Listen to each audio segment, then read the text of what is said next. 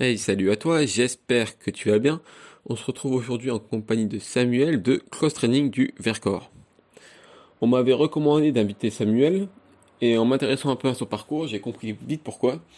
En effet, tu vas découvrir à travers cet épisode que Samuel était un athlète de très bon niveau avant de subir une opération du dos et de se retrouver dans l'incapacité de bouger pendant plusieurs mois. Il a donc pris en charge sa, rééducation plus ou moins lui-même, hein, sans forcément aller toujours dans le sens des médecins. Et aujourd'hui, Samuel a sa propre salle de sport.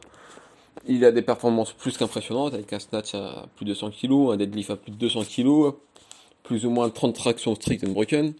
Enfin bref, je te laisse découvrir tout ça et je te souhaite une bonne écoute. Salut, à tout de suite. Alors bonjour à toi Samuel. Salut Vincent. Dans un premier temps, comme d'habitude, est-ce que tu peux te présenter brièvement pour les auditeurs euh, oui, bien sûr. Donc, euh, je m'appelle Samuel Deville. Euh, j'ai 48 ans. ça fait plus de 30 ans que je suis diplômé d'État à Cumez et que je fais du coaching à différentes périodes de ma vie, bien sûr, entre, entre autres choses. Et là, depuis 4 ans, j'ai un garage gym puisque hum, c'est comme ça que CrossFit euh, a tendance à appeler les, salles qui sont petites, c'est-à-dire inférieures à moins de 200 mètres carrés. Hein. ça, on trouve ça dans le CrossFit euh, Training Level 1 ou alors dans les, dans les vidéos qu'on peut trouver en ligne sur, euh, sur crossfit.com, qui sont d'ailleurs traduites en français. donc c'est un garage gym, j'ai à peu près 100, 125 mètres carrés. Euh, avec euh, plus beaucoup de place dedans euh, parce que j'ai voulu avoir un maximum d'équipement pour pouvoir s'amuser avec tous ces trucs. J'ai une plateforme à l'extérieur au soleil, une cage de cage de CrossFit tout simplement. et puis voilà donc. et tout ça c'est situé où? Parce que si c'est au soleil déjà c'est pas pas par chez moi. Oui, voilà. Alors là, en ce moment, non, effectivement, euh, en ce moment, on n'est pas au soleil. Euh, moi, je suis sur le, sur le plateau du Vercors. Euh, donc la salle, elle est à Méaudre, exactement, au-dessus de Grenoble, en fait. Ok. Bon, bah, du coup, comme le la, tradition, on va commencer par le, commencement. Donc, si tu peux nous raconter ton tout premier souvenir en lien avec le sport. Alors, mon premier souvenir, c'est, c'était avec mon grand-père puisque mon grand-père était un ancien champion euh, régional euh, d'athlétisme. Et donc, euh, je me rappelle que dans son atelier, il y avait des, il poids, hein, puisqu'il faisait du lancer de poids, des trucs comme ça. donc, moi, j'essayais de, de, soulever les poids, de me balader avec. Il y avait aussi une altère. Alors, les anciennes altères, comme on voit dans les, dans les vieux films, c'est des altères, des boules soudées avec une barre au centre. Euh, donc, il y avait des haltères comme ça. Il y avait déjà, euh, j'ai joué souvent avec ça, avec un abrol, euh, donc la petite roulette pour faire les abdos là. donc je devais avoir peut-être une dizaine d'années. et derrière, donc mon grand-père qui était toujours derrière moi, en train de, me tenir, de me donner des conseils pour me tenir droit, de faire une flexion de jambe correcte. voilà, donc ça c'est mes premiers souvenirs en sport à une dizaine d'années. Ton grand-père il pratiquait le sport à haut niveau, c'était juste une euh, passion? Il était euh, champion régional euh, en athlétisme, c'était en amateur. il pratiquait le saut en longueur, lancer de, de disque et lancer de poids. Ah ouais, d'accord, donc déjà un athlète assez complet. Hein. Oui, c'était pour l'époque, il était, ouais, il faisait 1m86, c'était déjà une, une baraque. voilà, c'était un, c'était un bon athlète. Ouais. Et du coup, à, un moment, toi, tu t'inscris dans, un club, tu commences une discipline en particulier ou tu...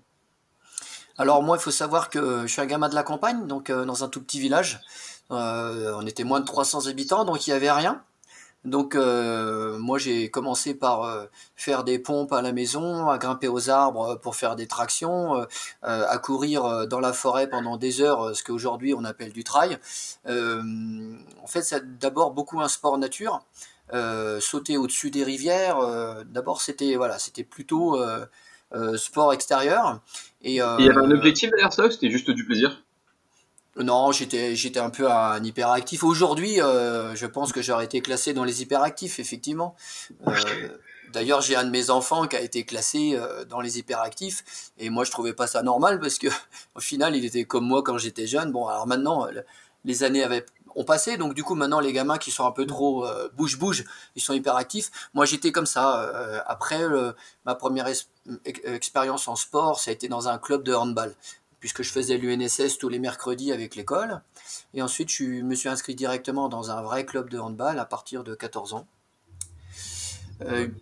Et puis après, ben, ça a continué à faire différents sports. Euh, on fait quelques compétitions euh, euh, régionales en handball. Ensuite, je me suis tourné carrément vers autre chose, c'est-à-dire les, arts martiaux. Donc, j'ai fait de l'aïkido à partir de 16 ans et jusqu'à plus de 20 ans pour passer à une ceinture noire. Alors, c'est c'est des akamas, euh, ça s'appelle en aïkido, c'est une espèce de grande jupe noire dans, dans lesquelles je me suis souvent pris les doigts de pied et tordu les chevilles, c'est vraiment chiant. et euh, mon père était euh, lui-même professeur d'aïkido, donc sportif aussi, en amateur.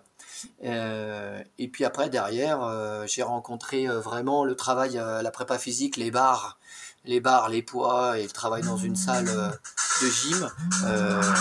pardon, téléphone. Heureusement j'ai coupé le son. Euh, et, donc, euh, j'ai trouvé ça euh, à partir de 18 ans. Je me suis inscrit dans un club d'aviron qui était juste à côté de, mon lycée, à Evian. Et à cet endroit-là, comme il faisait toujours moche sur le lac Léman, il y avait toujours des vagues, des vaguelettes. et dès qu'il y a des vagues, faire de l'aviron, c'est pénible. Euh, ça m'arrangeait bien, hein, parce que du coup, je pouvais rester, moi, 3 euh, heures dans la salle euh, par jour, 5 à 6 jours par semaine, à tirer des barres, pousser des barres, faire du squat, des tractions, et, jamais sortir sur un, bateau, quoi, sur un avion. Ah, ah, ouais, donc ce qui t'intéressait le plus dans l'aviron, c'est côté de préparation physique plus que le, sport en lui-même. C'est ça, les tirer des barres, pousser. On faisait. Alors Evian, c'est c'est une, une, ville qui est extrêmement en pente. Hein. Euh, c'est la montagne qui se jette dans le Léman. Donc, euh, dès que tu fais un footing, euh, c'est pas un footing sur du plat. Hein. Il y a des pentes de partout. Donc, on, courait énormément en aviron pour avoir un bon cardio. Et en même temps, on, soulevait énormément de poids. On faisait déjà, à l'époque, ça existait déjà. Donc, je te parle de ça, c'est en. Je dirais en 90, un truc comme ça. On faisait déjà du, du rameur, le concept 2 euh, aujourd'hui, il n'a pas évolué d'un poil, c'est exactement le même. Ah, ok. Euh, en, 90, je, ramais déjà sur la même chose, c'était notre échauffement. Alors par contre, comme on était en aviron, c'était des longueurs, c'était toujours des 2500 mètres. Alors ça, c'était pénible. Ah, 2500 mètres, ça devient loin. Ouais, ça pique, ça pique. Voilà, Et puis après, euh, petit à petit, je me suis plus orienté. j'ai fait de l'escalade, beaucoup de montagne, du ski parce que j'habitais là-bas, donc toujours beaucoup d'activités euh, sportives, euh, en plus de la prépa. Après, je suis allé directement dans une salle de musculation euh, pendant quelques années. je me suis un peu plus spécialisé sur la, musculation classique. Mmh. et puis derrière, j'ai découvert l'haltérophilie hein, sur le tard. et après, ça a été, ça a été une révélation. et après, j'ai plus fait que, que ça, d'haltérophilie, six fois par semaine, deux fois par jour. Euh, jusqu'à jusqu'au surentraînement. Ah, euh, et puis euh, des petites compétitions à droite à gauche. On est allé, on est allé jusqu'au championnat de France en interrégional par équipe. On avait le droit à des équipes de 4, donc c'était trop, trop de la balle. Quand on additionnait les, les, charges qu'on avait fait, hein, ça faisait un super total. Et puis ça nous donnait un classement. On a été invité au, au Grand Prix euh, Serge Redingue euh, en Belgique, où on a croisé, on a tiré en même temps que, l'équipe de France, donc c'était, terrible, enfin pour des petits gars comme nous. Hein. Et, euh, et, après, l'haltérophilie a un petit peu périclité en France. Beaucoup de clubs ont fermé, hein. il n'y avait, il avait pas de coach, il n'y avait plus personne qu'on faisait, il n'y avait plus de salle. Et, et, donc il y a eu un grand creux dans ma vie en haltérophilie. Est-ce que toi, du coup, ta salle a fermé aussi? Bah, là où je m'entraînais, ouais, il n'y avait plus personne. Alors il restait une salle, et il n'y avait plus personne s'entraînait. Donc euh, après, quand on est tout seul, c'est difficile. Il n'y a plus goût à, l'entraînement. Euh, bah, déjà, moi, quand je m'entraînais, on n'avait pas de coach. Hein. cette époque-là, euh, on était 4 ou 5 à, faire de l'altéro. on n'avait pas de coach. On se, débrouillait tout seul. Il n'y avait pas Internet. Il n'y avait rien. Mais du coup, ils comment? C'était au ressenti? Bah, les, les, plus anciens apprenaient aux plus jeunes. D'accord. C'était comme ça que ça fonctionnait avant que qu'on ait des coachs, qu'on ait qu'on ait avant d'avoir des coachs, on a eu Internet parce qu'il a fallu il a fallu passer par une un espèce de grand vide jusqu'à ce que Internet amène de nouveau des forums, des formations, et puis que le, le CrossFit arrive alors avant que ça soit le CrossFit, je me rappelle dans les années 2004-2005, euh, on commençait à voir arriver les exercices, euh, on va dire, euh, ce qu'ils appellent fonctionnels. Et on travaillait avec des kettlebells, on faisait plus des, on faisait des muscle up, on faisait plus des tractions standards. et ça, c'était peut-être déjà une, une espèce de, comment dire, ce qui venait des États-Unis, quoi, une influence, mais euh, on n'était pas au courant que c'était une influence CrossFit puisque c'était pas du tout encore arrivé chez nous. Puisque ça arrivait que vers 2012. Mais à partir de 2005, on a commencé à s'entraîner différemment et à rechercher plus des entraînements qui étaient transférables dans, dans la vie de tous les jours. Ok. Et du coup, pour repartir un petit peu en arrière, dans l'haltérophilie, tu dis que tu accroches tout de suite. Qu'est-ce qui te plaît dans, dans ce sport? La, la technique, j'ai toujours aimé la technique. J'ai toujours voulu euh, comprendre comment ça fonctionnait, euh, euh, la beauté du geste, les placements, les placements, le bon timing pour l'explosivité, l'équilibre nécessaire à la bonne mobilité qu'il faut pour une réception sur un, sur un snatch, la, la, puissance que ça demande, parce que quand tu remontes de ton, euh, de ton clean et puis tu dois encore faire un jeté alors que tu es déjà, séché et que tu dois encore trouver euh, suffisamment d'oxygène pour pouvoir faire correctement ton jeté et passer sous cette barre et la stabiliser. Et la stabiliser. Euh, c'était, c'était juste... c'est la, beauté, la beauté de ce sport. Quoi. Et puis l'abnégation que ça demande, parce que c'est, il faut énormément, énormément de, barres beaucoup, beaucoup d'entraînement. Et puis, il faut, il faut accepter la, frustration. C'est, c'est pour moi, l'haltérophilie, c'était plus qu'un sport. C'était une, presque une, une, recherche euh, euh, d'équilibre euh, philosophique, parce que tu étais presque dans une quête du mouvement parfait, tu vois, comme dans les arts martiaux. J'avais fait des arts martiaux, alors moi, je l'interprète comme ça. Hein, c'est, ma façon, moi, de l'interpréter, mais c'était, voilà, la quête du, mouvement, du mouvement parfait. Ok. Et du coup, pour euh, revenir un peu au niveau professionnel, toi, au niveau de tes études, tu t'orientes tout vers le sport aussi ou ça n'a rien à voir? Alors euh, ouais, après, le, après mon bac, euh, j'ai essayé de rentrer à l'UFRAPS, mais c'était encore à l'époque où l'UFRAPS, il y avait un concours pour rentrer, et le concours, il était hyper dur. Euh, c'était chaud patate. Donc je me, je me, prépare comme un malade. Donc moi j'avais choisi euh, athlétisme hein, parce que le frappe c'était pas du tout spécialisé. Hein. Il fallait faire euh, un truc standard qu'on faisait à l'école quoi. Donc moi j'avais pris athlétisme puisqu'au bac j'avais pris l'option sport athlétisme et j'avais une bonne note. donc du coup j'avais continué à m'entraîner là-dessus sur l'athlétisme et un mois avant de passer les épreuves du FRAPS à Lyon, à Grenoble et à Chambé, eh ben je me fais une double entorse de la cheville. Euh, donc euh, vraiment abîmé. Euh, et j'ai essayé de passer les, j'ai quand même passé les épreuves et je suis passé à quelques secondes, j'ai échoué l'entrée. D'accord. Parce, qu'il fallait, il fallait faire du saut en longueur, il fallait courir et avec une cheville, une cheville en moins, ça va pas bien. ouais, il y a mieux comme situation. Donc derrière, je me suis orienté vers un brevet d'État. Alors à l'époque, en brevet d'État, tu avais le brevet d'État EGDA, expression gymnique euh, et discipline associée, qui était plus orienté vers le fitness, corps collectif, et tu avais le, brevet d'état CPC, culture physique euh, et culturisme. Euh, c'était les, deux diplômes d'État. Et il y avait le troisième diplôme d'État, le, brevet d'État Acumèse, qui était un petit peu réservé aux gens qui pratiquaient soit de l'haltérophilie, soit du powerlifting. mais ils avaient quand même laissé une, épreuve musculation euh, qui était composé de, euh, de, barres très très lourdes sur du back squat, euh, des dips, des tractions et du bench press. Et c'était chaud patate les épreuves en musculation. Moi, comme je faisais de l'haltérophilie et que j'avais un, passeport sportif en tant que compétiteur, on présentait juste notre passeport sportif et il validait les meilleures barres qu'on avait fait dans notre catégorie de poids pour nous donner une note. Voilà. Et après, on avait. Donc, moi, du coup, euh, j'ai pas passé les épreuves physiques comme tous les compétiteurs. Euh, on, faisait juste euh, les épreuves écrites. Et, bien sûr, on suivait les, cours, les cours physiques. Mais bon, voilà, on passait pas d'épreuves parce qu'on était déjà compétiteur. Tu te souviens un peu de tes barres à cette époque-là? Bah, À cette époque, j'étais à moins de 76 kilos. Mhm. parce que moi, je suis pas très grand. Et, et je faisais 100-130. Donc ça m'avait donné une barre, euh, une note euh, assez pourrie parce que j'avais eu 10,5 sur 20 parce que c'était indexé sur le record de France. Euh, dans, ta, catégorie et que voilà le record de France moi je, tirais juste en, petite interrégionale donc voilà j'avais pas le niveau de faire une meilleure barre que ça mais j'étais déjà content de, faire ça et puis surtout quand on aime 10 et demi, bon ben voilà, moi ça, ça m'allait. Hein. Après, il fallait avoir des bonnes notes aux écrits. Euh, voilà, ça, ça c'était l'haltérophilie. Puis après, derrière, enfin, c'était mon acumèse. Puis derrière, j'ai passé un tronc. Alors avant, c'était tronc commun et spécifique, un brevet d'état.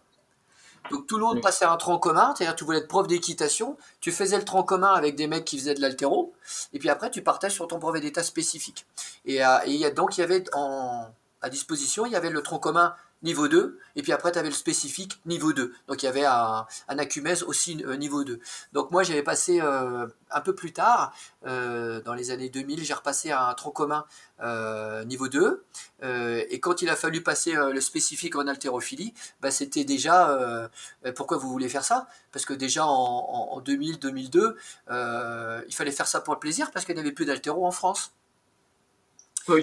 C'était, c'était presque éteint. Et il y avait, il y avait quelques, quelques cendres, quelques clubs qui restaient, où, où il y avait les, les champions de France.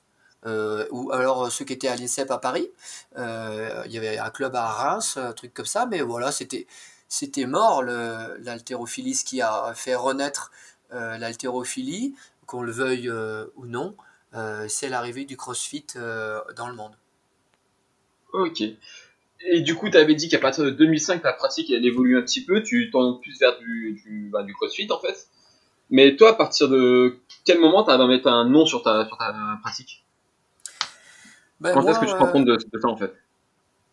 Ben En fait, quand, quand c'est arrivé, en, quand arrivé en France, parce que euh, j'étais en 2005, euh, j'avais pas entre 2005 2010, euh, on n'avait pas trop le réflexe d'aller encore voir des trucs sur YouTube ou des machins comme ça où il y avait déjà des, des vidéos de mecs qui faisaient des CrossFit. quand c'est arrivé en, France en 2012 à peu près, on a commencé à en parler un petit peu. Moi j'ai attendu, c'est à partir de ce moment-là que, que j'ai compris que que je faisais un entraînement hybride, même si euh, j'étais pas fan euh, venant des sports de force, parce que euh, avant j'avais fait aussi de la compète de powerlifting, j'ai toujours été orienté vers la force quand même. Donc le, tout le côté cardio, ça n'a jamais été vraiment mon dada. donc en fait, je faisais un truc qui ressemblait par rapport aux exercices que j'utilisais chez moi puisque chez moi j'avais un plateau, euh, un plateau pour dropper des barres, j'avais une barre d'altéro, euh, j'avais euh, des anneaux, j'avais des barres de traction que j'avais fait souder chez un, un métallo du coin et mis ça dehors dans mon jardin.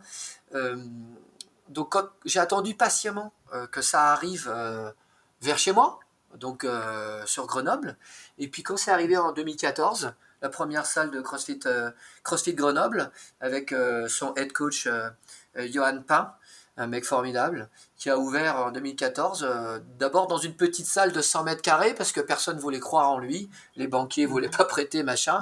Et puis au bout d'un an, le mec, euh, les banquiers, euh, c'était plein son truc, même pas en un an, son truc de 100 mètres carrés, et ils, étaient obligés de s'entraîner à l'extérieur, il y avait plus de place. Donc au bout d'un an, il a revendu sa... il, a, il a changé de bâtiment, pour prendre un il est passé de 100 mètres carrés à 480 mètres carrés. Et puis euh, et puis il a pris euh, il a pris 400 clients. Euh, voilà. Et à partir de ce moment-là moi j'ai vu sur YouTube puisqu'il il faisait des petites compétitions le, samedi pour promouvoir son activité. J'ai vu mhm. ça en direct. Il y avait un live. Et j'ai regardé ça comme un dingue. Et dans la semaine j'ai pris mon téléphone j'ai appelé j'ai appelé Johan et puis, euh, j'ai dit, putain, euh, c'est terrible ce que vous faites. Euh, il faut que je vienne. Faut que, faut que je vienne vous voir. Peut-être qu'on peut échanger. Moi, je, je connais un peu l'altéro. J'ai un brevet d'état. Peut-être que peut-être que on, peut arriver à, à, échanger des trucs. J'y suis vraiment allé dans, un, dans une démarche d'échange pas, pas du tout de chercher du boulot. Et on s'est rencontrés. il m'a montré ce qu'il faisait. Je suis allé assister à, au cours qu'il donnait en pur altéro.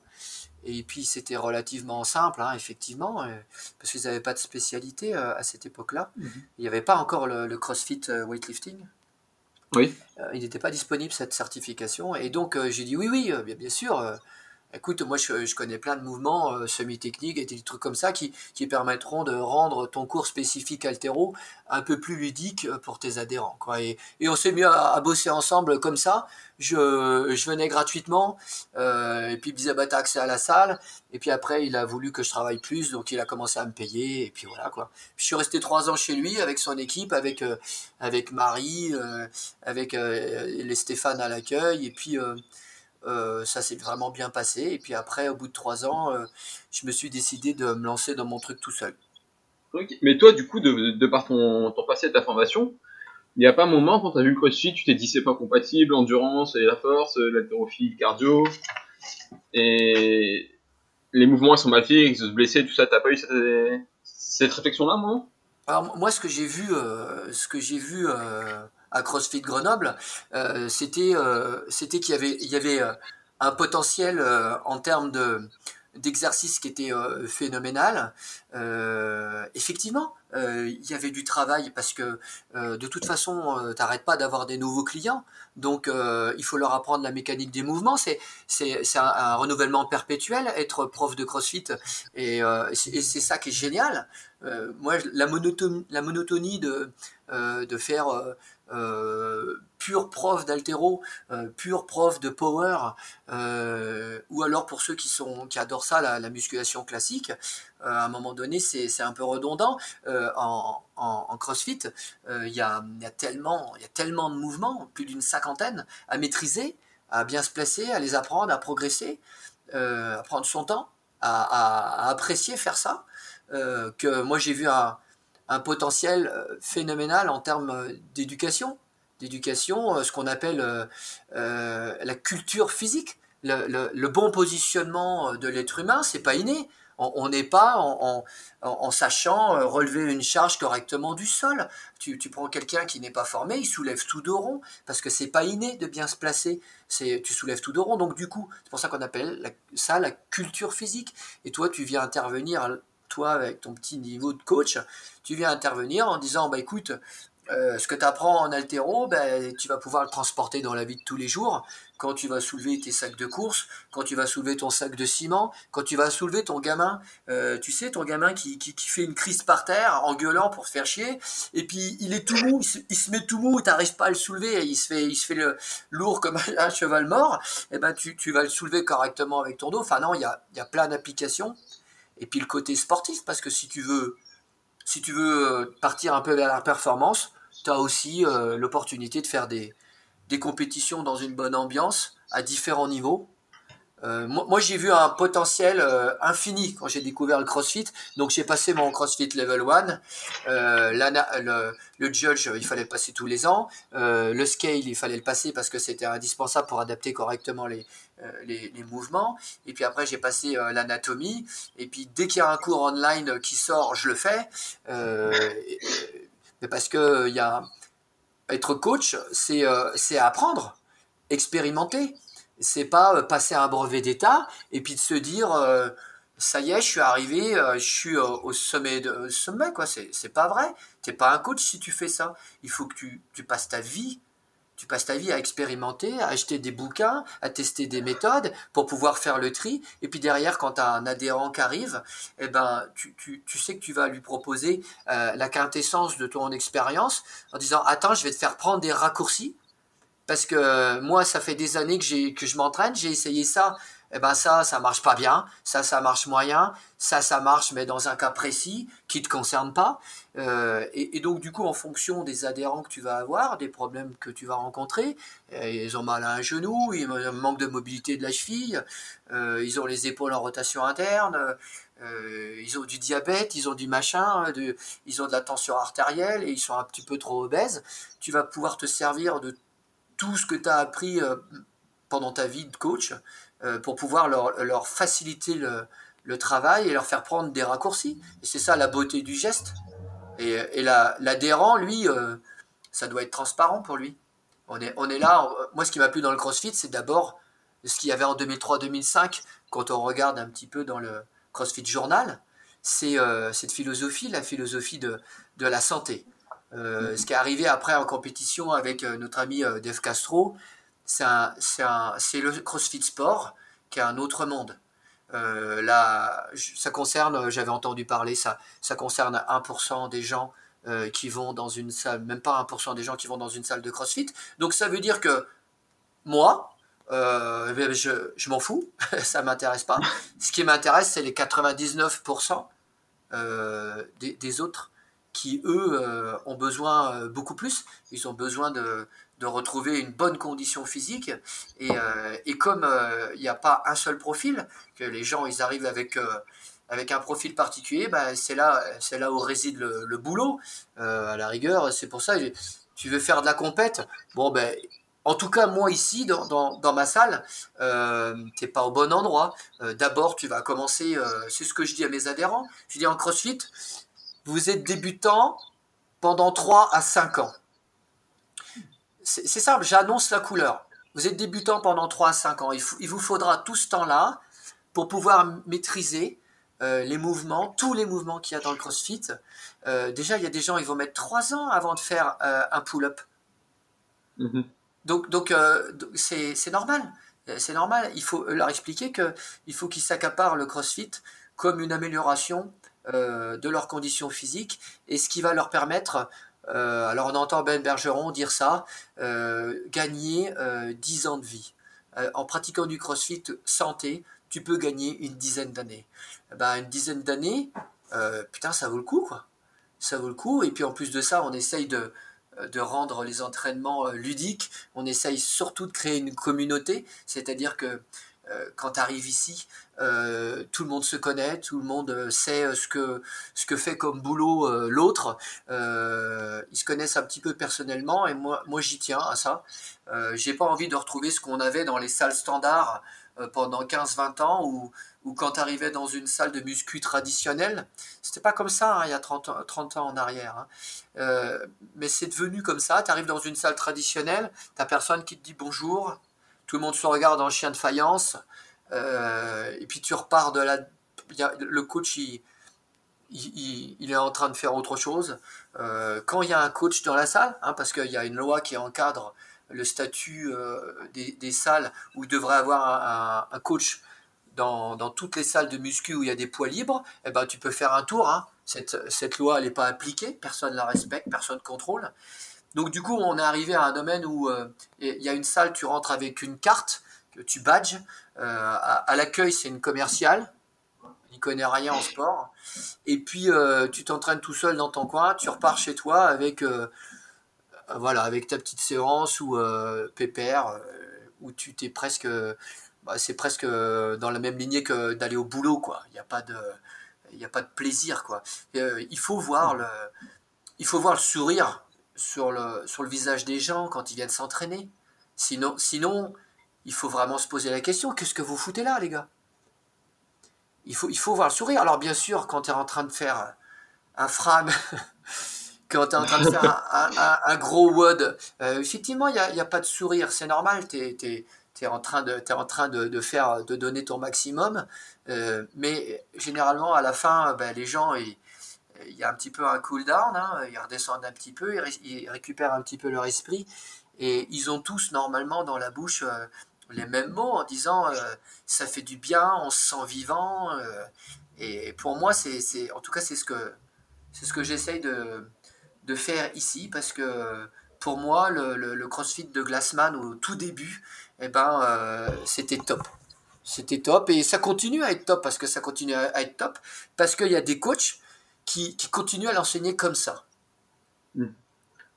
Et ben justement, en parlant de, santé, etc., par rapport au sport, moi je t'avais contacté après avoir découvert ton, parcours, parce qu'il y a un moment, tu as subi une blessure et tu as su te, rééduquer, on va dire, te remettre en forme. Et du coup, pour revenir un peu plus spécifiquement là-dessus, déjà, comment, comment elle arrive cette blessure?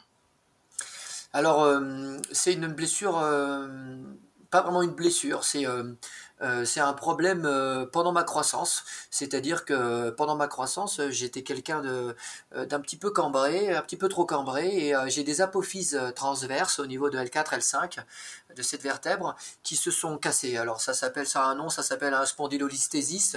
Il y a pas mal de gens qui ont ce truc-là.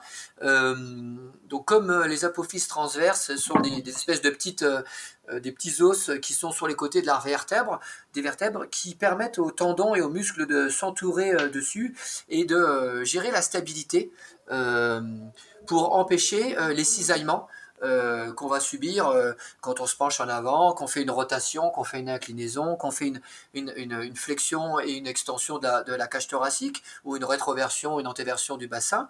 Eh ben, tout ça, les, vertèbres euh, euh, sont tenues par des muscles et des tendons qui empêchent que le cisaillement soit trop important et endommage le disque intervertébral. Moi, ces deux apophyses-là, elles étaient pétées. Ils ont découvert ça euh, à 18 ans ou 19 ans quand je suis allé à l'armée. Je m'étais engagé 5 ans à l'armée. Et ils m'ont fait une radio parce que j'avais des douleurs de dos un peu bizarres. Et puis sur la radio, ils m'ont vu que j'avais ça qui était cassé, donc direct réformé G3 pour les problèmes de santé problème de dos, ils veulent pas jouer avec ça et ils m'ont remercié. Et, euh, derrière, euh, j'ai dit, mais je fais quoi avec ça? Mais il n'y a rien à faire. Il faut attendre que, il faut attendre que, que ça se complique, que les situations se, compliquent. Donc, euh, c'est arrivé progressivement, à environ 40 ans, une quarantaine d'années. j'ai commencé à avoir des douleurs sciatiques un peu plus importantes que la normale. Euh, euh, et, donc euh, ça s'est encore détérioré. Je pouvais plus dormir la nuit tellement ça me faisait mal. Donc, mais du coup déjà, excuse-moi je te coupe, mais de 18 à 40 ans, du coup tu vivais déjà, encore avec des douleurs quoi. Alors ouais, et si tu veux, quand je faisais de l'altéro et tout ça, des soulevés de terre, des machins, je continuais à faire comme si de rien n'était. Mais sauf que j'avais plus mal que mes collègues quoi. Ok, et à aucun moment quand on t'a annoncé ça, tu t'es dit bah, le sport c'est fini pour moi, c'est pas pour moi t'as fait une sorte de deuil, quoi. Ça, c'est, c'est... Pareil, au niveau du moral, t'as géré comment bah, c'est-à-dire qu'il m'avait déjà dit, euh, quand j'avais 14-15 ans, euh, tu faisais une visite médicale euh, à l'école, et puis j'avais une, une, espèce de scoliose, on m'avait dit, oh là là, il faut surtout pas faire de sport. Hein. Donc quand j'avais 14 ans, à l'époque, les médecins, ils étaient, c'était des flèches. Hein. Et, les mecs, ils disaient, ah bah, vous avez une scoliose, faut pas faire de sport. pour un hyperactif, ok, tu vois, t'aurais, aurais pu dire ça, bon, ça rentre d'un côté, ça ressort de l'autre. Euh, quand ils m'ont appris à 18 ans que j'avais ça, euh, bah, ça a fait pareil. Euh, moi, j'ai continué. de toute façon, il n'y avait rien à faire. j'ai continué à, m'entraîner parce que c'était ma passion et, et que voilà, il n'y avait pas d'option. Hein. Pour moi, c'était ma vie, le sport. quand c'est arrivé, oui. Tes parents de ce côté-là, eux, ils se, ils comment? Enfin, ils, ils pas d'arrêter, ils comprenaient? Non, moi, je tu sais, à cette époque-là, les parents, c'était pas comme les parents d'aujourd'hui. Euh, ils se, se souciaient pas de ces trucs-là. Et euh, ça les intéressait pas. Euh, tu, Moi, j'avais des, j'avais des parents qui étaient un peu, un peu particuliers. Hein, ils s'occupaient pas de ces trucs-là. C'était un petit peu à la dure, hein, c'est vrai. Hein. c'est tout. Donc, pour ça, voilà. ok. Donc, du coup, quand j'arrive à quand j'arrive à 41 ans, 42 ans, euh, on, me donne des, on commence à me donner des médicaments qui atténuent le, signal nerveux au niveau de la, colonne vertébrale pour que je puisse dormir. Euh, donc j'avais mal la journée parce que le médicament je le prenais pas la journée parce que ça t'endormait, tu vois. Euh, donc je le prenais que le soir pour pouvoir dormir. J'ai pris ça pendant un an. Et, puis après, les douleurs sont devenues, ont, surpassé le médicament. Euh, donc je suis retourné voir les médecins qui ont décidé de me faire des, radios et des IRM et des machins un peu plus poussés pour se rendre compte qu'au final j'avais deux, euh, disques intervertébraux écrasés entre L4 L5 et L5 S1. donc quand je suis allé voir le chirurgien avec ma radio, il m'a dit bon ben on prend rendez-vous hein. Euh, donc, prends rendez-vous. Je dis quoi? On prend rendez-vous de quoi? Ben, on prend rendez-vous. Euh, dans deux mois, je vous opère. ah bon? Euh, Mais qu'est-ce que, qu'est-ce que vous allez faire? Ben, écoutez, on va, on va vous mettre des prothèses dans le dos. Donc, mhm. l'opération, c'est une, une, arthrodèse lombaire. On vient placer, on t'ouvre le dos sur 20 cm. tu es opéré sur le ventre pendant 3 heures. Et puis, ils ouvrent tout ça à l'arrière, ils, viennent dégager un petit peu le, restant des disques intervertébraux, hein, les espèces de, disques intervertébraux, enfin les déchets, enfin ce qui reste quoi. Et puis à l'intérieur, à la place des disques intervertébraux, ils mettent, mettent des cales. Euh, des cales, c'est comme euh, exactement comme un coin que tu utilises pour fendre une bûche. Ok. Ça se met, ça se met de la même façon avec un espèce de petite tige et un contrepoids et il vient taper le long de cette tige avec le contrepoids pour enfoncer euh, ce, coin, cette cale, au, au, plus près du milieu de, tes vertèbres. Donc il m'en a mis trois. Il m'en a mis deux à un niveau et un seul suffisait au niveau inférieur. Et puis derrière, il vient mettre des, vis et des tiges euh, pour pouvoir immobiliser toute cette zone sur environ 15 cm. Mhm. Euh, parce qu'en fait, euh, il y a une, il faut que l'os se reconstruise autour de cette cale, de ces cales. Donc ces cales, elles sont faites comme une matière, euh, d'une matière un peu, c'est du, c'est du carbstène, c'est du carbone recouvert de tungstène ou l'inverse, euh, et c'est poreux, c'est poreux comme une, une, roche volcanique, tu vois, tu peux souffler dedans, il y a l'air qui passe, pour que euh, la greffe osseuse puisse se faire. Et donc ça veut dire que toi, une greffe osseuse, ça prend au minimum une année. C'est-à-dire que pendant une année après ton opération, il va falloir que tu fasses gaffe parce qu'il ne faut pas que tu gigotes trop, de façon à ce que euh, la calcification autour de, cette cale se fasse. Et, donc, tu, et donc tu vis pendant un an, un peu plus d'un an, où tu fais une radio tous les trois mois, tous les six mois, machin, pour voir si c'est si c'est ok. Tu vis avec la peur euh, d'avoir trop bougé pendant cette période et que euh, au final cette fusion ne se fasse pas. Et donc là, j'imagine pour toi, ça doit être une période compliquée. Toi qui as l'habitude de bouger, t'entraîner régulièrement, tu arrives à respecter cette, euh, cette consigne? Ben euh, non, non, enfin si si, euh, enfin si si, je respecte cette consigne parce que parce que t'es tout flippé. Alors il faut savoir que moi j'ai pas eu de bol. En plus j'ai chopé une double infection nosocomiale en sortant de, de l'hôpital. Donc normalement tu restes environ une dizaine de jours sur ta première opération. Et puis au bout de 10 jours, on te dit, bon, ben, vous allez rentrer chez vous, on te donne un protocole, euh, tu dois pas t'asseoir pendant 3 mois, tu dois rester debout ou couché. On t'apprend, un kiné vient t'apprendre euh, à passer entre ces deux positions, c'est assez douloureux. Euh, et puis au bout de 10 jours, on te dit, vous rentrez chez vous. Par contre, vous allez être surveillé par un infirmier tous les jours qui va venir nettoyer votre cicatrice dans le dos. Et si jamais il y a une infection, ben, vous revenez à l'hôpital et on enlève tout et on remet tout. Oh Donc euh, déjà, tu es tout flippé. Et puis, bien sûr, moi, avec le bol que j'ai, euh, au bout de, de 5-6 jours passés à la maison, euh, l'infirmier, il me dit, c'est pas bon, ça cicatrise pas, ça se referme pas. Donc je redescends, on fait une analyse de sang, et, là, sur l'analyse de sang, mon chirurgien, il me dit, ben, je vous garde, vous remontez pas chez vous, je dois tout enlever et, tout changer, tout nettoyer et tout changer le matos. Ah Donc tu, repasses sur le billard, il enlève tout ce qu'il peut enlever, il peut pas enlever les cales, parce que les cales, euh, je sais pas si tu as déjà essayé d'enlever un coin dans une bûche à la main, euh, c'est impossible, d'accord? Donc les cales, c'est le seul matériel qu'il peut pas enlever. Donc ça reste en place, il te balance euh, des tonnes de désinfectants là-dedans, la bétadine, là, les trucs comme ça, là. et puis derrière, il te, il te met un traitement antibiotique, mais de cheval, euh, donc il, te, met il m'a mis une, midline. Une midline, c'est, un tuyau qui va de ton biceps, euh, la veine qui a le long de ton biceps, à l'intérieur de ton bras, euh, mhm. sur ton numérus là, et qui va direct au cœur. Et tu restes avec ce truc qui pendouille en permanence. Et tous les jours, tu as une infirmière qui vient te brancher sur ce truc-là, qui est directement relié à ton cœur, et qui t'envoie 100 millilitres d'antibiotiques donc 100 millilitres, je sais pas si tu vois ce que ça donne, c'est un, petit verre à moutarde. Euh, c'est assez, impressionnant. Euh, et, ça, c'est pendant trois mois.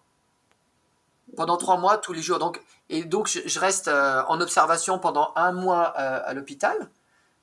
Parce que là, ils te renvoient pas chez toi hein, après la deuxième ouais, là, c'est Tu restes, voilà. Et là, tu, là, moi, je commence à tomber en dépression, quoi. Donc, tranquillement. Je commence à refuser qu'on me fasse les prises de sang. Enfin bref, je commence à devenir assez désagréable. Et puis au final, il me renvoie chez moi au bout d'un mois. Et à peine je suis rentré chez moi, parce que quand je rentre chez moi, je suis grabataire. Hein. Je marche comme un, comme un pépé de 90 ans. Hein. C'est ça. T'es dans un état lamentable. Hein. Et là, du coup, est-ce qu'à ce, moment-là, toi, t'as renoncé au sport, etc. dans ta tête C'est encore envisageable de pouvoir t'entraîner par la suite ou? Non, c'est mort. C'est mort et euh, honnêtement, euh, le... même si le chirurgien, euh, il m'avait bien expliqué que plus tard, si tout allait bien, je pourrais reprendre le sport, qu'il avait déjà réparé plein d'autres personnes et, et que ça se passait bien, qu'il n'y avait pas de soucis. Bon, toi, dans ta tête, t'es es en dessous de tout, hein, t'es plus rien, tu t'arrives déjà plus à faire un pas, un grand pas. Tu peux pas faire un grand pas. Tu marches, tu fais des tout petits pas tellement ça te fait mal, tellement quand tu allonges ta jambe, ça te tire dans le dos. Tu bouges ton bras, ça te tire dans le dos. Tu bouges la tête, c'est, un, enfer. Donc je fais direct, je fais une dépression nerveuse et on me fout sous antidépresseur euh, dès que je rentre chez moi. Et, et, au fur et à mesure, bon, ben, les antidépresseurs, c'est extra ces trucs, hein, ça marche bien.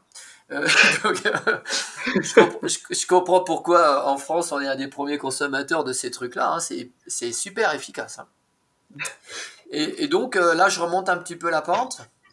je, prends les antidépresseurs pendant même pas un mois, ça se passe bien.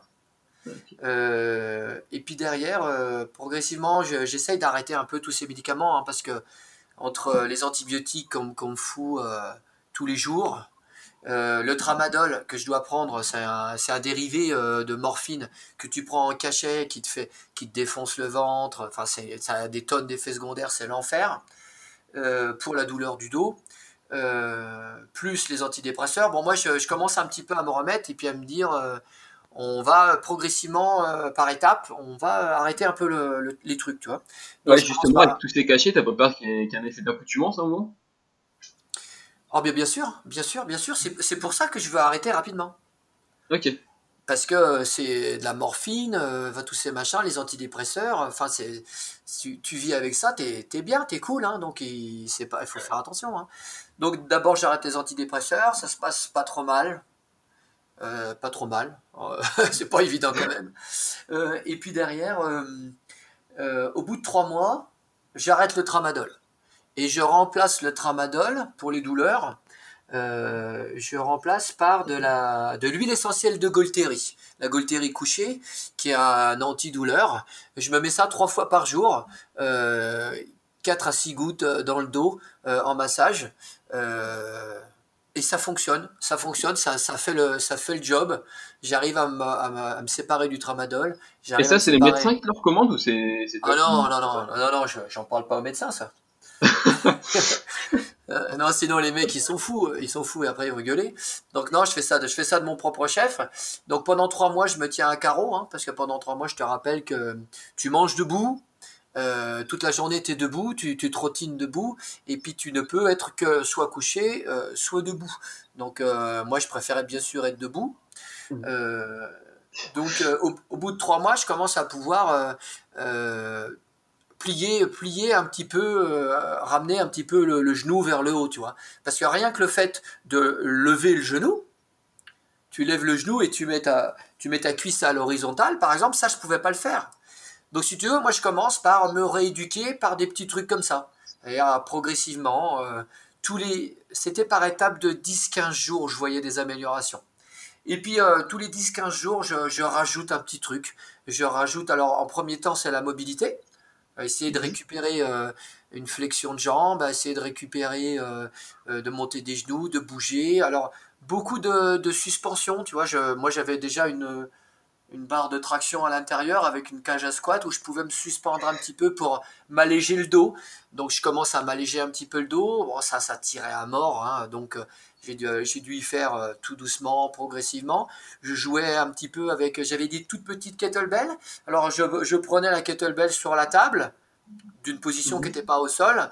Euh, et puis je tenais ma kettlebell d'une main et puis je marchais chez moi pour, euh, pour, pour travailler mon gainage.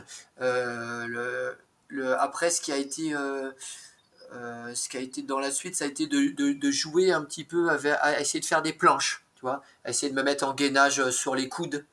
voilà, tout, tout un travail.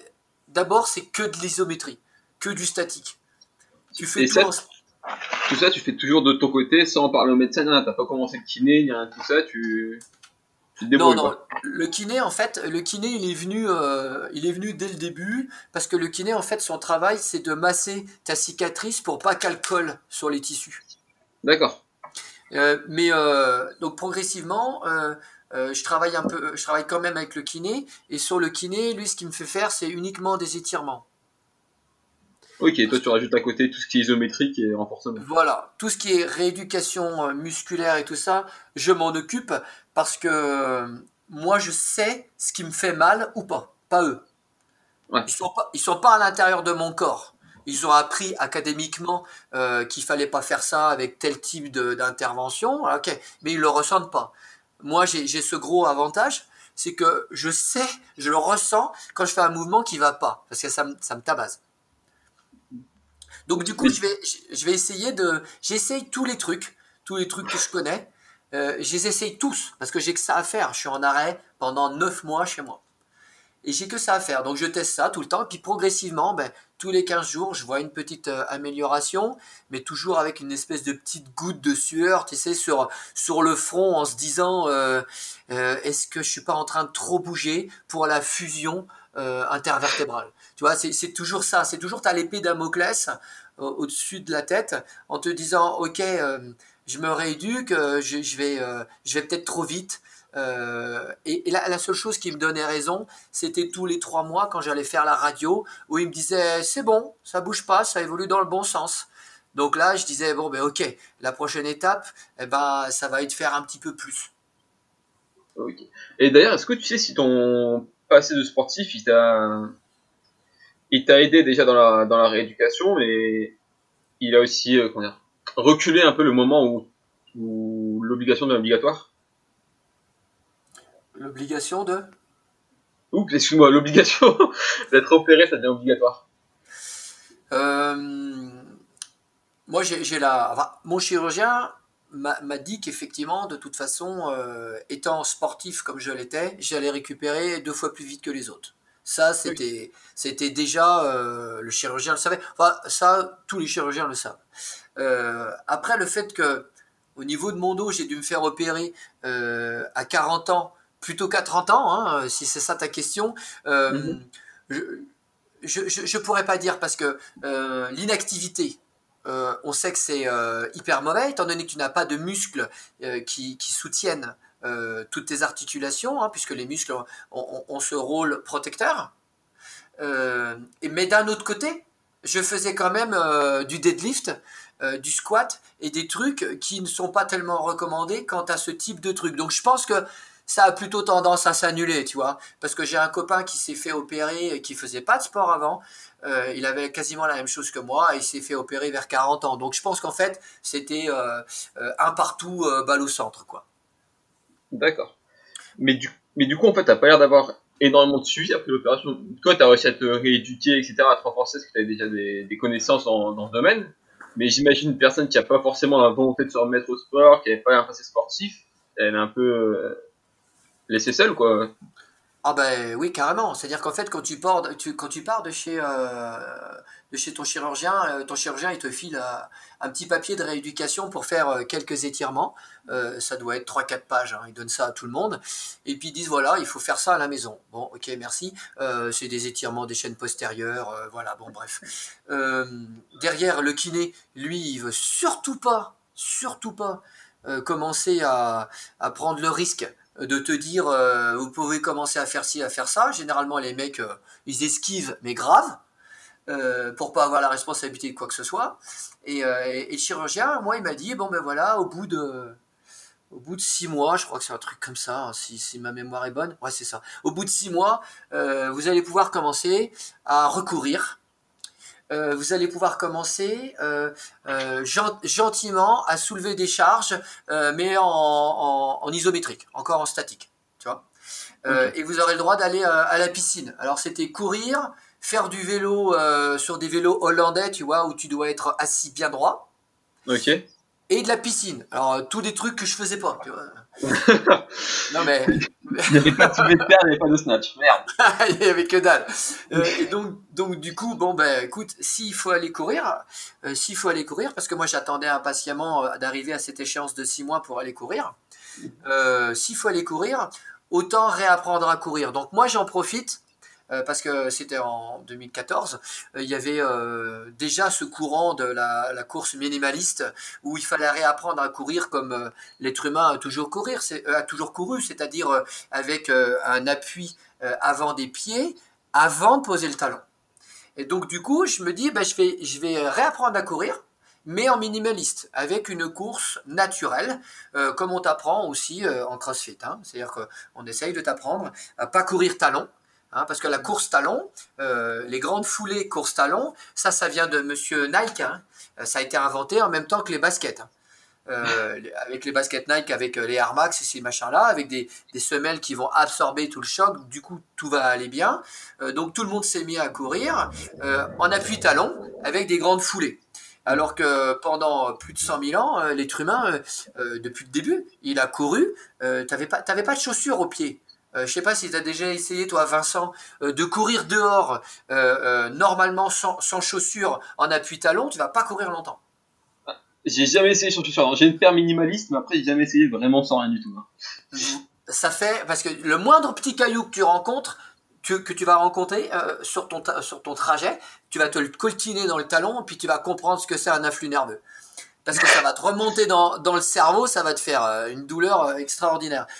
Et donc naturellement, quand on court, quand on n'a pas de chaussures, euh, on court vers l'avant des pieds pour euh, bien appréhender le sol et, amortir à mort et utiliser en priorité tes mollets, les muscles de ta jambe.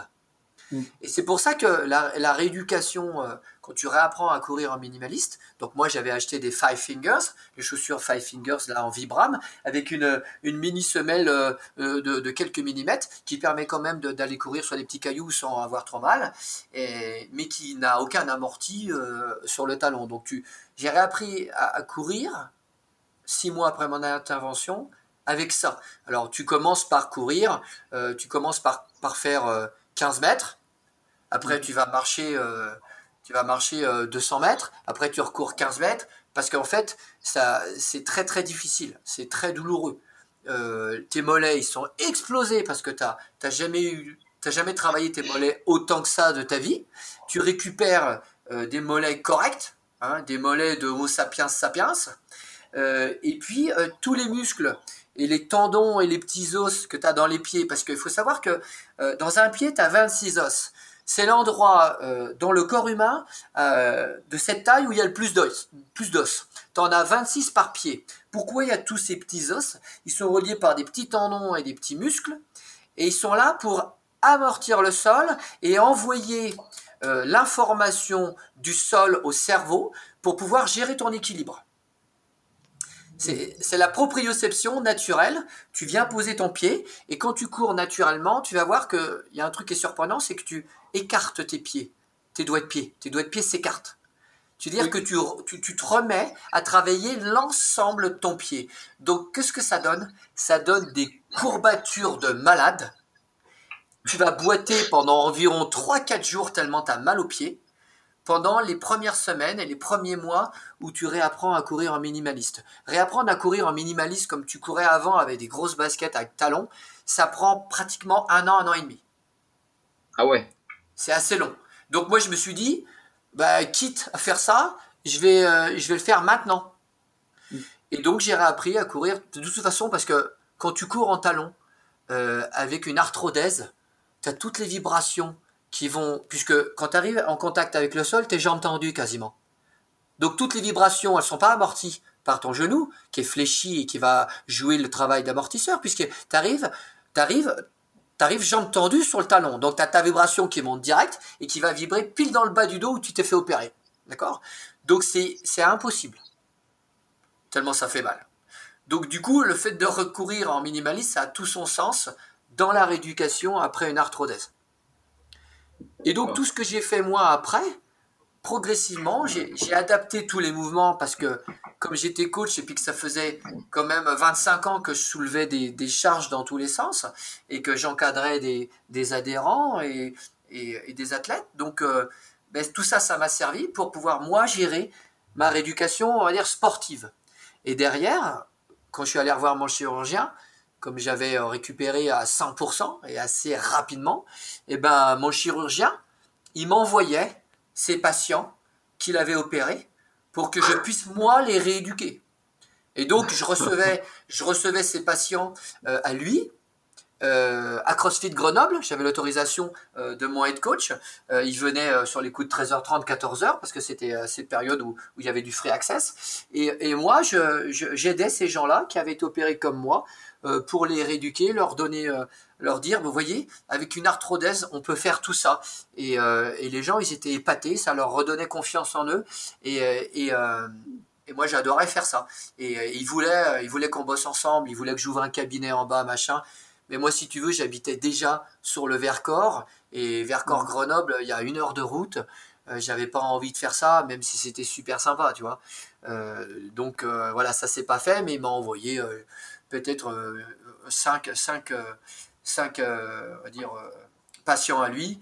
Euh, et derrière, mon pote, mon pote Jérôme, que tu connais, avec qui tu, discutes de temps en temps, qui est de Grenoble et qui a subi également une arthrodèse, même si c'est pas tout à fait la même que moi. Ok. Et toi, du coup, aujourd'hui, tu dirais que tu as récupéré 100% de tes capacités ou pas? Alors, plus? Moi, j'ai j'ai plus la possibilité euh, parce que c'est une arthrodèse fixe qui m'a qui m'a posé, qui bloque le qui bloque ces, ces niveaux-là, euh, trois niveaux euh, de L4 jusqu'à S1. Euh, donc cet endroit-là, moi je dois plus faire de, de rétroversion de bassin. Donc il y a, y, a, y a quand même des mouvements qui me sont interdits. Je, je, peux arriver quand même à bouger, mais comme j'ai trois niveaux qui sont bloqués, trois vertèbres qui sont bloquées, et eh ben c'est la vertèbre immédiatement au-dessus qui ramasse. Et ça, c'est pas bon. Parce que, si tu veux, c'est elle qui joue euh, directement le, rôle euh, de, subir toutes les pressions. Pourquoi c'est toujours euh, sur L4, L5 que les gens ont des hernies, hein, la plupart du temps? Parce que tu es, tout en bas de ta colonne vertébrale et c'est là que ça subit le, maximum de charge. C'est parce que c'est tout en bas, c'est le bas du mât. Hein, d'accord? Donc, moi, comme on m'a bloqué cet endroit, dès que je bouge, ben je bouge avec le niveau au-dessus, quoi. Tu vois, L3, L4. Ah, et c'est ce disque intervertébral qui subit toutes les pressions. Donc finalement, on est en train de, euh, voilà, de l'user prématurément parce que au lieu d'avoir un, certain nombre de disques intervertébraux qui jouent ensemble, ben moi j'en ai, j'en deux qui marchent plus du tout. Donc euh, le niveau du dessus il s'use. Donc il faut que je fasse très attention à éviter les rétroversions du bassin. Donc par exemple, ça veut dire, en clair, je peux pas faire de toast to bar, euh, je peux difficilement, euh, je peux pas faire de roulade. Euh, les pistols, euh, il faut que je fasse très attention sur les pistols à, à bien laisser mes fesses derrière. C'est très difficile parce que la majorité des gens, quand ils font un, un pistols, ils arrondissent tout le bas du dos. Hein. tu peux regarder n'importe quelle vidéo. Mhm. Ça, c'est très difficile pour moi de, de faire ça sans avoir des douleurs pendant 2-3 jours derrière. Les toast to bar, c'est pareil, je peux t'en faire, mais pendant 2-3 jours derrière, j'ai des, des irradiations qui vont jusqu'à mes doigts de pied, qui me font mal. Euh, donc il faut que je fasse attention, il faut que je reste dans quelque chose de symétrique. Tout le travail unilatéral, par exemple, euh, le travail de kettlebell en unilatéral, euh, puisque tu, subis une, rotation avec la charge naturelle, eh ben ça, ça peut me faire mal si je prends des kettlebells trop lourdes. D'accord. Donc il faut que j'adapte ma pratique, euh, ma pratique de l'entraînement, du CrossFit, euh, de façon à pas m'abîmer plus que ça, quoi, à essayer de, de perdurer, quoi. Oui. Aujourd'hui, ça t'empêche pas non plus de t'entraîner régulièrement et de, performer. Oui, je, ben, tant que c'est symétrique, ça va. Si tu veux, euh, j'arrive à faire, j'arrive à faire 8 reps à, à 200 au soulevé de terre. Euh, j'arrive à faire un snatch à 100 kg, un épaulé jeté à 130, ce que je faisais quand, quand j'avais 20 ans. Euh, bon, maintenant je suis un petit peu plus lourd hein, aussi, hein, donc euh, c'est plus facile aussi. Hein, il y a toujours un rapport poids-puissance, mais je fais 5 front squats à 150. je suis capable de, de faire 30, 30 strict pull-up. 40, 40 en, en, faisant un peu de keeping. Le butterfly, je pourrais en faire plus, mais j'évite le butterfly parce que je trouve que c'est un mouvement qui est un petit peu traumatisant pour les épaules. Euh, donc je m'amuse pas à faire des records sur des mouvements qui sont traumatisants. Quand c'est bien, euh, tu vois, je fais, je fais pas trop de maxi maxi. Je fais des maxi sur de la rep. Et, genre, euh, clairement, quand tu as repris le, le CrossFit vraiment, tu t'attendais à retrouver ces performances ou pas? Parce que j'imagine que tu vas reprendre à zéro, quoi. Non, non, non, je m'attendais à rien du tout. Je, j'ai, pour pouvoir refaire un, pour pouvoir refaire un snatch complet avec le cul par terre, ça m'a pris 6 euh, ans. Ah ouais 6 ans de travail avec, euh, en commençant par rapide, quoi. Tout à fait, commençant avec un bâton. avec un bâton. Donc il faut, euh, moi si tu veux, je suis passionné par le sport. Donc 6 ans, ça change rien. Ça fait, ça fait 30 ans que, que, que je pousse des barres même un peu plus que ça. Donc euh, ça change rien. Euh, dans, dans six ans, je serai encore en train d'en pousser. Euh, après, ça sera peut-être pas au même niveau. je, ne sais pas où j'en serai, mais je serai quand même en train de bouger, tu vois. Ça sera peut-être pas les mêmes charges, certainement, parce que je serai plus vieux, puis que bon, j'arrive bientôt proche de la cinquantaine. Donc forcément, même la même la Joconde subit l'ouvrage du temps. Hein.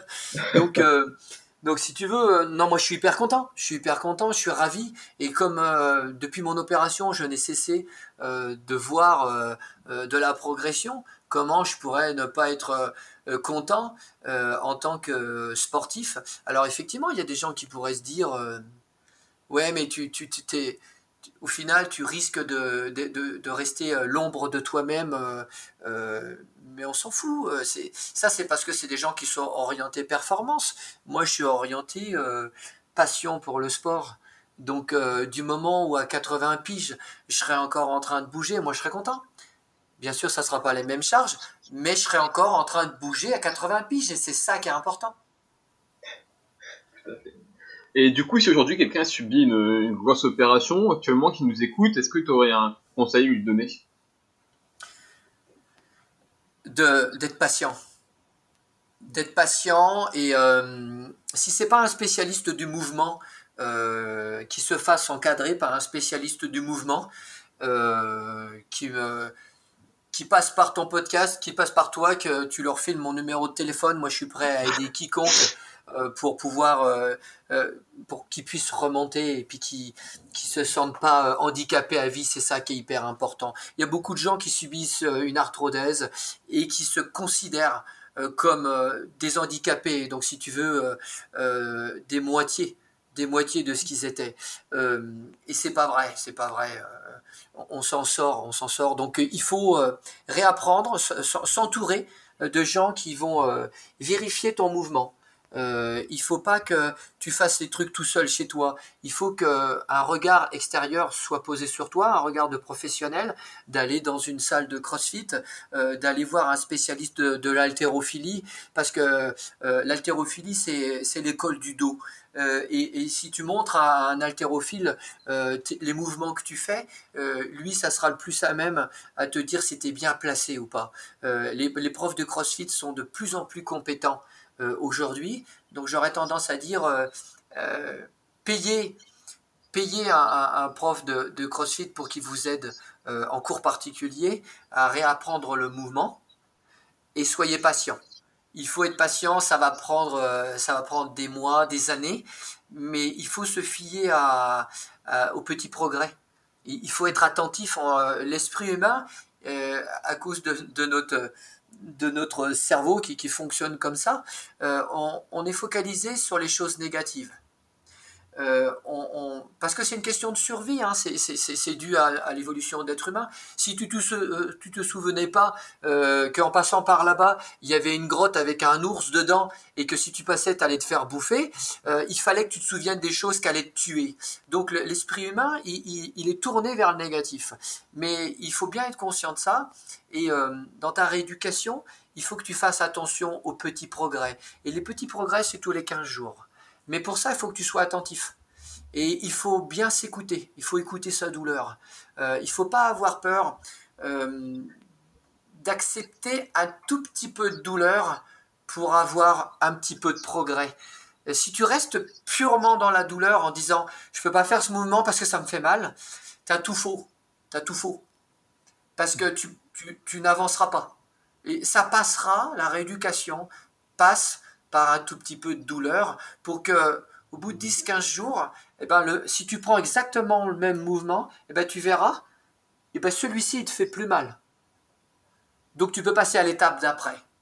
Tu peux aller un petit peu plus loin dans ton mouvement. Euh, tu peux euh, oser une, amplitude euh, un petit peu plus importante qui va te ramener une nouvelle douleur. Oui, mais tu as, gagné 5 cm.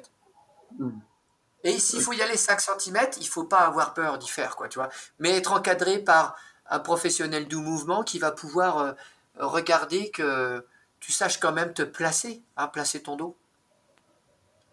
Donc, c'est plus important. C'est un marathon et pas un sprint. C'est ça. Et puis il faut, il faut prendre plaisir. Il faut prendre plaisir dans le voyage et non pas dans la destination sur ce genre de truc là. Ok. Bon bah du coup si tu veux bien on va finir avec les les petites questions classiques de la fin. Yes. Donc pour commencer, ton meilleur et ton pire souvenir dans, en lien avec le CrossFit euh, Isabelle euh, En, meilleur souvenir? Euh, bon, le WOD qui m'a fait le plus mal, le premier WOD que j'ai fait, si c'est ça la question, c'est Isabelle et Fran. Isabelle, Isabelle pour le temps pourri que j'ai fait, la première fois que je l'ai fait. Euh, c'était c'était psychologiquement difficile. Et pour la douleur physique alors attention hein, en CrossFit on n'a pas le droit de dire euh, douleur on, parle d'inconfort. Euh, alors pour l'inconfort le, le, pire que j'ai eu c'est sur un Fran.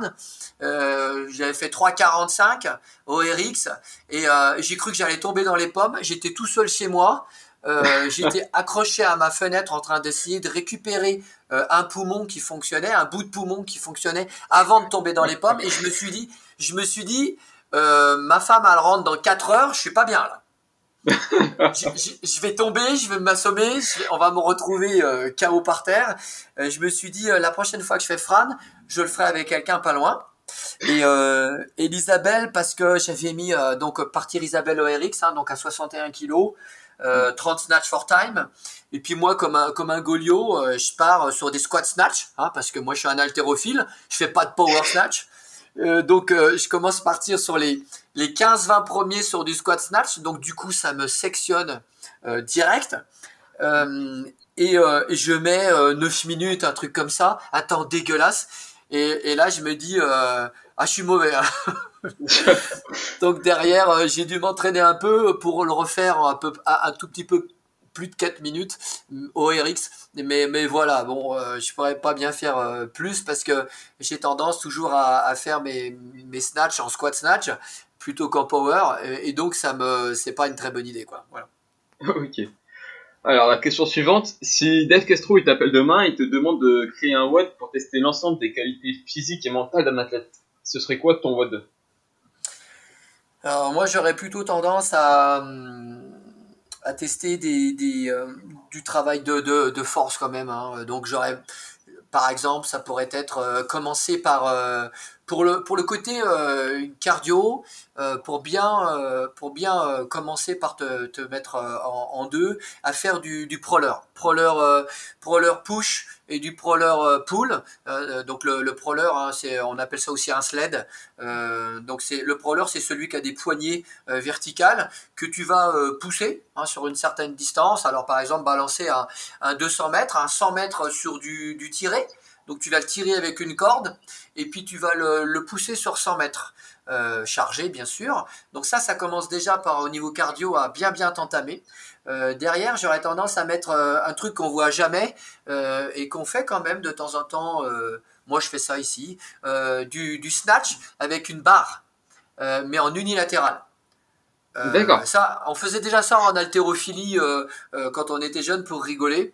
donc tu, tu, tu, tu, prends une barre, tu prends une barre et puis et puis tu fais un snatch, euh, et une fois que ta barre elle est en l'air, euh, tu fais 10 mètres. Tu fais 10 mètres, tu fais 10 mètres avec, avec cet équilibre. Là, tu vas travailler ta force, ton équilibre et ton gainage euh, était sur de l'unilatéral, alors que tout à l'heure, tu étais sur euh, les, deux, côtés en même temps. Et puis, je terminerai forcément euh, par du, euh, du sandbag, du sandbag carry, avec, par exemple, 200 mètres à faire, avec un, gros sac. Tu fais 10 mètres, tu fais un squat, tu fais 10 mètres, tu fais un push press, et, tu fais, et tu fais, par exemple, comme ça, 100 mètres, tu vois.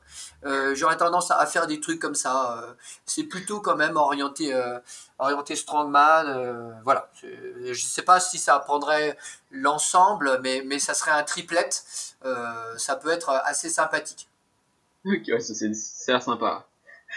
Et si tu devais donner une erreur que tu vois souvent en fait chez les pratiquants ou dans les programmations de CrossFit? Alors, chez les pratiquants, ce qui, me, ce qui me fait le plus mal, euh, encore aujourd'hui, c'est le, le, travail sur le rameur. Euh, en tant que coach, on, passe beaucoup de temps à expliquer aux gens que euh, on pousse avec les jambes, ensuite c'est le dos et ça termine par les bras. Et quand tu reviens, c'est l'inverse. C'est bras, dos, jambes, mais tout ça avec un, dos placé. Euh, et ça, je, systématiquement, tu vois du dos rond là-dessus. Moi, je passe mon temps à leur expliquer qu'un rameur, euh, ils sont en train de faire un deadlift euh, sur un plan horizontal et que si je leur monte un deadlift avec le dos rond sur, donc, sur un plan vertical, ça fait pleurer tout le monde en disant euh, Oh, c'est pas bien, ça va te faire mal au dos. Et tu mets n'importe qui sur un rameur, ils sont en train de faire un deadlift sur un plan horizontal avec le dos rond, ça gêne personne. C'est celui qui m'énerve le plus. Ok. Et du coup, une erreur tu vois dans les programmations de CrossFit proposées Ouais, c'est là. Alors, quand on parle programmation, pour moi, c'est. Euh, euh, le CrossFit, le principe, c'est la variation tous les jours. D'accord? Donc, il n'y a, pas de, il a pas de réelle programmation. Euh, ou pour moi, la programmation, en tant que coach, c'est une planification avec un objectif de compétition. Euh, ou un objectif de performance. Euh, donc euh, la, programmation standard, ça serait de ce que j'ai vu sur des grosses salles qu'on a vu arriver en France, c'est de vouloir rentrer absolument le plus de personnes à l'heure. Donc faire rentrer, alors en France, tu as le droit à un coach pour 12 personnes. Donc de faire rentrer 24 personnes à l'heure, et puis du coup de te retrouver avec deux coachs, et puis de leur faire faire au final, comme tu as 24 personnes, des exercices qui sont très peu variés parce qu'il va te manquer du matériel. Tu, vois ce dont, je veux parler? Parce que comment tu fais euh, pour faire faire euh, euh, un, WOD varié quand as 24 personnes et qu'en CrossFit, on est censé partir tout le monde ensemble. Est-ce que tu as 24 euh, sandbag euh, de 35 kg Est-ce que tu as 24 euh, barres de traction? Est-ce que tu as 24 assaut bike? Ça devient très très difficile. Donc du coup, plus les salles elles vont être grosses, plus ton WOD il va se retrouver à faire du run, du air squat, du burpees, du double under ou du box jump. Donc en fait, du coup, tu arrives, tu as, des gens, ils sont là dans ta box depuis 3 ans et ils n'ont pas joué avec tous les jouets euh, disponibles euh, qu'on peut utiliser dans une salle de CrossFit, euh, des kettlebells, un ski erg, un assaut bike, du proler, tous ces trucs-là, quoi. Tous ces trucs qui font partie du CrossFit et que tu peux pas utiliser parce que tu as décidé de faire de la quantité. Et, et, donc ça, si tu veux, c'est ça a une incidence phénoménale où tu, où tu vas faire faire euh, 600 euh, air squat euh, à, tes adhérents dans la semaine parce qu'il n'y a, y a, que du air squat et du run. D'accord. Et la question suivante, c'est si tu devais recommander une personne pour ce podcast. Sans, sans aucun doute, David Maniz. David Maniz, ah. David Maniz, il, euh, va sortir c'est un gars qui est en prépa physique, euh, il est calé. Euh, il va sortir un livre, enfin encore un livre, hein, parce que c'est pas pas son premier livre. Il sort un livre qui devrait sortir euh, premier trimestre 2021 sur la prépa physique en milieu naturel, et il est spécialisé justement dans tout ce qui est prépa physique pour le outdoor. Ah oui, bah attends, je crois que je suis, je vérifie ça de suite. Voilà, sans aucun doute lui. C'est quoi le nom de ce livre? Euh, son livre, euh, oulala, je pourrais pas te dire. Euh, j'attends qu'il sorte. euh, je sais qu'il va le publier sur son, sur son truc. Il faudrait que tu me laisses un petit peu de temps. Je pourrais pas te répondre comme ça, mais euh, c'est prépa physique en milieu naturel, un truc comme ça. Euh, euh, des bouquins, il en a fait 5 ou 6. c'est celui qui va sortir, quoi. Ok, bah, je verrai ça, je verrai pour le contacter. Ouais. Et si les auditeurs veulent te suivre, où est-ce qu'ils peuvent te retrouver? Alors, ils peuvent me retrouver sur euh, la page Facebook euh, du, euh, du Garage Gym, donc sur euh, Cross Training du Vercors. Ok. Euh, ils peuvent me retrouver sur mon site web cross, euh. Ils peuvent me retrouver aussi à mon nom, Samuel Deville, euh, sur Facebook, euh, sur Insta, Cross Training du Vercors. Ok, bah, je mettrai le lien dans, dans la description de toute façon. C'est cool. Et donc pour conclure, si tu devais laisser un dernier message à l'auditeur, un conseil en général, pas forcément au niveau CrossFit, juste un message que tu voudrais laisser. Ouais, euh, prenez plaisir. Prenez plaisir à, vivre ce que vous faites. Euh, et soyez, soyez pas impatient euh, dans, tout ce que vous faites, dans, vos études, dans le sport, dans votre vie. Il faut apprécier le moment présent. Et euh, on est dans une époque où, euh, euh, où on se précipite dans tous les sens, on fait 15 000 choses, on est constamment sollicité par le smartphone, par Internet, et du coup on a tendance à, oublier de se poser de se poser et puis d'apprécier d'apprécier notre vie. Un petit conseil chaque journée posez-vous cinq minutes. Posez-vous cinq minutes. Prenez cinq minutes pour vous dans un coin. Pas de bruit pas de radio rien. Loin du téléphone. On se met dans un coin et pendant cinq minutes euh, on respire Ok, bon, bah c'est bien noté. Tu vois quelque chose à ajouter? Non non merci à toi en tout cas pour, euh, pour cette invitation sur le sur le podcast et puis euh, bravo pour tout ce boulot quoi bah, merci à toi d'avoir d'avoir été présent, de m'avoir accordé tout ce temps. mais je t'en prie Sur ce, je te souhaite une bonne journée à toi. bonne journée Vincent à plus À plus. Et voilà, ce sera tout pour cet épisode. J'espère sincèrement qu'il t'a plu. hein. Si tu es blessé ou tu as quelques problèmes de santé, j'espère qu'il t'a redonné espoir et donné envie de te battre. Si tu connais quelqu'un dans cette situation, je t'invite à lui faire découvrir Samuel et lui partager également cet épisode. Donc si cet épisode t'a plu, tu peux aussi mettre une note de 5 étoiles sur l'application de ton choix pour soutenir ce podcast. Et n'oublie pas que Waste est plus qu'un podcast, c'est également une chaîne YouTube, un groupe Facebook et un site internet. Alors je t'invite à nous rejoindre au plus vite. Et n'oublie pas de suivre Samuel. Je te souhaite une bonne semaine. À la semaine prochaine.